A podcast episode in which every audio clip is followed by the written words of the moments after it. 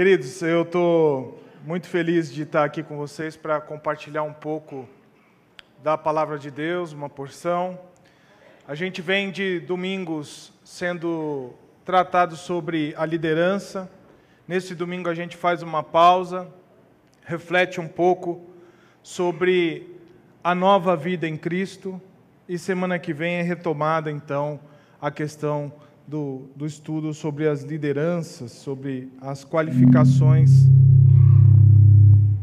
das lideranças. Bom, eu quero ler com você o texto de 2 Coríntios, capítulo 5, verso 15 a 21.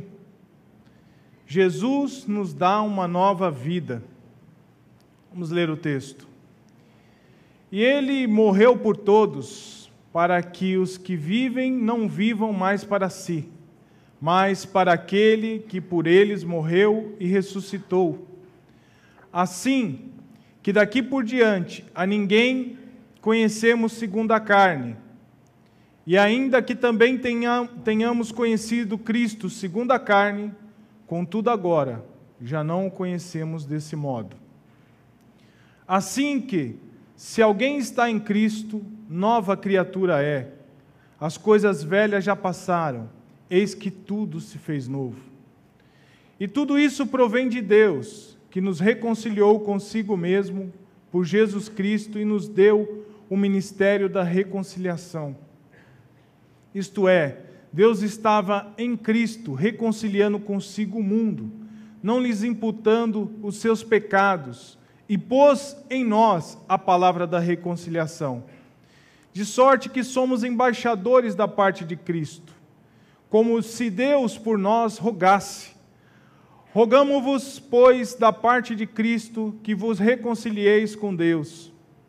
Aquele que não conheceu pecado, o fez pecado por nós, para que nele fôssemos feito justiça de Deus. E eu quero compartilhar com você que Jesus, nos dá uma nova vida. Se a gente parar para pensar, não é maravilhoso você ter a oportunidade de viver uma nova vida, de zerar o jogo, de deixar o passado para trás, de abraçar uma nova oportunidade? Isso é tremendo, é maravilhoso. Como se folhas em branco fossem disponibilizadas para escrever uma nova história a seu respeito. Você agora é uma nova criatura em Cristo. E para falar dessa nova criatura, antes eu quero colocar para você e compartilhar com você o que não significa ser uma nova criatura. O que não é ser uma nova criatura? Ser honesto, ser ético, embora seja correto, embora seja bom, saudável, mas isso não garante você uma nova vida. Frequentar uma nova igreja não garante a você ser uma nova criatura. Pertencer a uma religião não faz de você uma nova criatura. Praticar boas obras, ajudar as pessoas, cuidar das viúvas, das viúvas, dos órfãos, ajudar os mais pobres, embora seja bom, seja correto, é necessário, mas isso não faz de você uma nova criatura. Mudar o jeito de se vestir, mudar o jeito de falar, não faz de você uma nova criatura.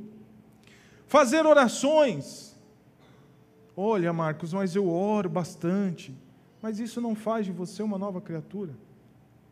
Eu gosto de ouvir a palavra, eu tenho prazer em ouvir, eu vou na igreja, ouço, eu vou é, é, até as redes sociais e, e, acompanho determinados pregadores, eu vou no YouTube, ouço, tenho podcast, mas isso não faz de você uma nova criatura. Participar de ritos e ordenanças religiosas, como o batismo, como a participação de cultos, como fazer contribuições, não faz de você, não te torna uma nova criatura em Cristo. Viver uma nova vida em Jesus, uma nova vida em Cristo, é ser nova criatura, é ser criação de Deus. E com isso eu quero refletir com você sobre duas verdades sobre essa nova vida em Cristo. A primeira é fé e a segunda é capacitação. Essa fé, queridos, ela é crer em Jesus. Mas isso faz tanta a diferença na sua vida que não é um meramente acreditar que ele existiu, conhecer sua história, conhecer o Jesus histórico que todos tanto falam. Não é se apegar a uma fé circunstancial diante de uma necessidade, não é você correr para buscar Jesus porque alguém disse que o seu problema pode ser resolvido se você for buscar Jesus. Jesus nos ajuda a resolver os problemas? Sim. Mas esse não é o principal motivo que nos achegamos a Ele. E essa fé, ela mostra que nós devemos crer, receber essa fé dada por Deus, que você vai receber uma nova vida originada em Deus, ela foi gerada em Deus, você vai ser gerado em Deus. O sacrifício de Jesus foi o que nos reconciliou com Deus. Foi a religação do humano com o divino. Estávamos desligados de Deus e o sacrifício de Jesus foi o que nos religou. É a fé nesse sacrifício, a fé no sacrifício de Jesus na cruz que nos liga a Deus. E essa fé nos leva a duas coisas importantes. A primeira é o arrependimento. Reconhecermos que somos pecadores essa fé nos leva a entender que nós não podemos nos salvar. O que eu possuo, o que eu conheço, os contatos que eu tenho, a forma que eu levo a minha vida, não pode me salvar. Líderes religiosos não podem me salvar. Outras pessoas não podem me salvar. Praticar boas obras não pode fazer de mim uma nova criatura, não pode me salvar. A palavra de Deus registra que todos pecaram e foram destituídos da glória de Deus. Estávamos condenados à morte, morte eterna, morte desonrosa. E Cristo pagou o preço na cruz a cédula de dívida que existia contra nós foi cravada na cruz. Foi dito por Jesus: está quitado, está pago. O arrependimento é uma marca dessa nova criatura. Se você é nova criatura, você carrega consigo essa capacidade de se arrepender dada por Deus. Foi Deus quem nos convenceu do pecado, da justiça e do juízo. A gente tinha uma dívida impagável com Deus. Em Mateus 18, Jesus conta um pouco sobre isso quando ele fala sobre o credor incompassivo. A palavra ali, é, ela vai nos dizer que um rei resolveu pedir o pagamento das pessoas que o devia. Eu quero prestação de contas, quero que todos que me devam venham me pagar. E chega um homem diante dele que a Bíblia diz que devia 10 mil talentos. Jesus aqui ele está usando uma figura de linguagem chamada hipérbole. É um exagero para mostrar que o homem nunca poderia pagar essa dívida que ele tinha. Se nós fizermos a conta mais ou menos, um talento ele representava mais ou menos 6 mil denários, e um denário era um dia de trabalho. Então, um talento, 6 mil denários. 10 mil talentos, 60 milhões de moedas. Jesus usa essa expressão, usa essa parábola, e naquele tempo era impossível um ser humano ficar devendo uma quantia como essa. Por isso era um exagero que Jesus estava fazendo para mostrar que não tinha como. E mais do que isso, ninguém conseguiria pagá-la. Porque para você quitar uma dívida como essa, é só você pegar 60 milhões e dividir por 365. Isso vai dar mais de 160 mil anos para se pagar essa dívida, ou seja, é impagável. Eu e você tínhamos uma cédula de dívida contra nós diante de Deus por nossos pecados, que era impagável. Mas o sacrifício de Jesus, a pessoa de Jesus, chegou diante da minha e da sua conta devedora negativa, astronomicamente, no vermelho, e fez um depósito de justiça infinito. Somos justificados por Ele quando somos nova criatura.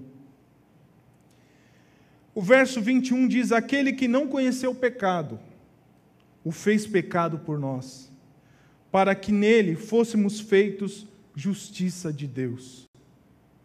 Ele, que não tinha pecado, se fez pecado em nosso lugar, para que fôssemos justificados por Ele. Mas essa fé também traz outra questão importante além do arrependimento, que é o nascer de novo. Nós recebemos essa nova vida, não somos nós que geramos essa nova vida. Ela é dada e gerada por Deus. No verso 15, a palavra diz assim: ó, tudo provém de Deus. Essa nova vida veio de Deus. A capacidade de nascer de novo foi dada e gerada em Deus é necessário nascer de novo. Jesus, certa feita, chegou para um homem e disse: Olha, Nicodemos, é necessário nascer de novo, da água e do Espírito. Ele nos deu uma nova natureza, uma natureza divina. Jesus nos reconciliou com Deus. Você vai ouvir, vai perceber isso no verso 19, onde vemos que fomos reconciliados. E o que significa isso? Nascer de novo significa que você não foi consertado. Você não foi remendado. Ele te fez, foi nova criatura. Jesus te fez de novo. De dentro para fora, transformando o seu interior. Ele trocou a sua vida antiga baseada em uma perspectiva humana por uma nova vida baseada numa perspectiva divina. Os seus valores mudaram. O coração duro insensível agora ouve a voz de Deus agora tem sensibilidade, agora sente o toque do Espírito na sua vida. Ser uma nova criatura é algo empolgante, queridos. É algo que nos motiva, porque a gente recebe um amor maior que o nosso pecado. Nós morremos para nós mesmos, para viver para Cristo. Em Marcos 8, 34, Jesus diz: Quem quiser vir após mim, negue-se a si mesmo, tome cada dia a sua cruz e siga-me. E ele diz mais: Quem perder a sua vida, achá-la-á. Quando você morre para o mundo, você nasce para Cristo. Mas existe uma segunda verdade, além da fé que traz o arrependimento e que traz o nascer de novo. Essa segunda verdade é a capacitação. E não é só a transformação pela fé, mas Deus também nos reveste do seu poder, dessa capacitação. E capacitação para quê? Para viver essa nova vida. O Espírito Santo nos reveste de força para viver essa nova vida, para renunciar às coisas velhas. Foi o Espírito de Deus que habita em você, que fez morada em você quando você entregou sua vida a Cristo e se transformou numa nova criatura. E te fortalece para renunciar às coisas velhas. Ele mudou as nossas prioridades. Isso é bacana demais. Ele transformou a nossa vontade. Ele nos fez andar em fé e poder. Os valores e vantagens que a gente enxergava antes, o centro da nossa vida de antes, hoje, diante da nova vida em Cristo, já não valem nada. Aquilo tudo que a sua vida se baseava em conquistar é, coisas materiais, em ter uma boa colocação profissional, em conseguir o amor da sua vida e sei lá tantas coisas mais que as pessoas se concentram em buscar. Quando você descobre a nova vida em Cristo, tudo isso perde prioridade. Você entende que viver tendo Deus dentro do seu coração, viver debaixo da orientação de Deus é a coisa mais sublime, mais extraordinária que existe na vida de um ser humano. É o passageiro sendo dominado pelo eterno. É o sujeito natural sendo dominado pelo sobrenatural. É o, a pessoa que vive num mundo ordinário sendo revestido do extraordinário que é Deus. Então nós vemos que de nós mesmos, nós não conseguiríamos largar os prazeres da carne, os prazeres mundanos. Desejar coisas espirituais, não, nós mesmos não conseguiríamos. Se Deus não habita em nosso coração e nos leva a isso, nós mesmos não conseguimos fazer. De nós mesmos não conseguimos perdoar os nossos inimigos. Perdoar um ente querido, talvez até um amigo, pode ser até pouco mais possível. Mas perdoar os inimigos, quem te fortalece para isso? Não é você mesmo. É Deus quem te fortalece, te dá essa capacidade. Pagar o mal com o bem. A nossa tendência é receber o mal e devolver o mal. Bateu, levou. Chegou aqui, já recebe de volta o troco, na mesma moeda, se não for com maior intensidade. Mas Cristo nos faz pagar o mal com o bem. E a gente amontou brasas vivas na cabeça de quem intenta o mal contra a gente. Porque a pessoa vai te espetando, te espetando, te espetando, e você vai pagando com bem, você vai pagando com um sorriso, você vai orando por ela, você vai sendo educado, você vai sendo benigno com essa pessoa. E ela, não estou entendendo. Essa pessoa, esse camarada tem alguma coisa diferente, essa mulher tem alguma coisa diferente, esse jovem tem uma coisa diferente. Não consigo entender. Eu só provoco, eu só piso na bola e ele me trata bem ainda.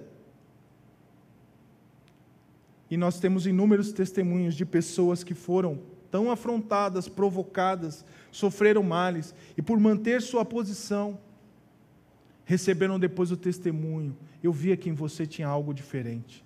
Esse algo diferente é o Espírito que nos capacita, é Ele que nos leva a viver a palavra de Deus. De nós mesmos não conseguimos amar a Deus, queridos. Não conseguimos amar o próximo como a nós mesmos. Não conseguimos ser o bom samaritano. Não conseguimos ser misericordiosos.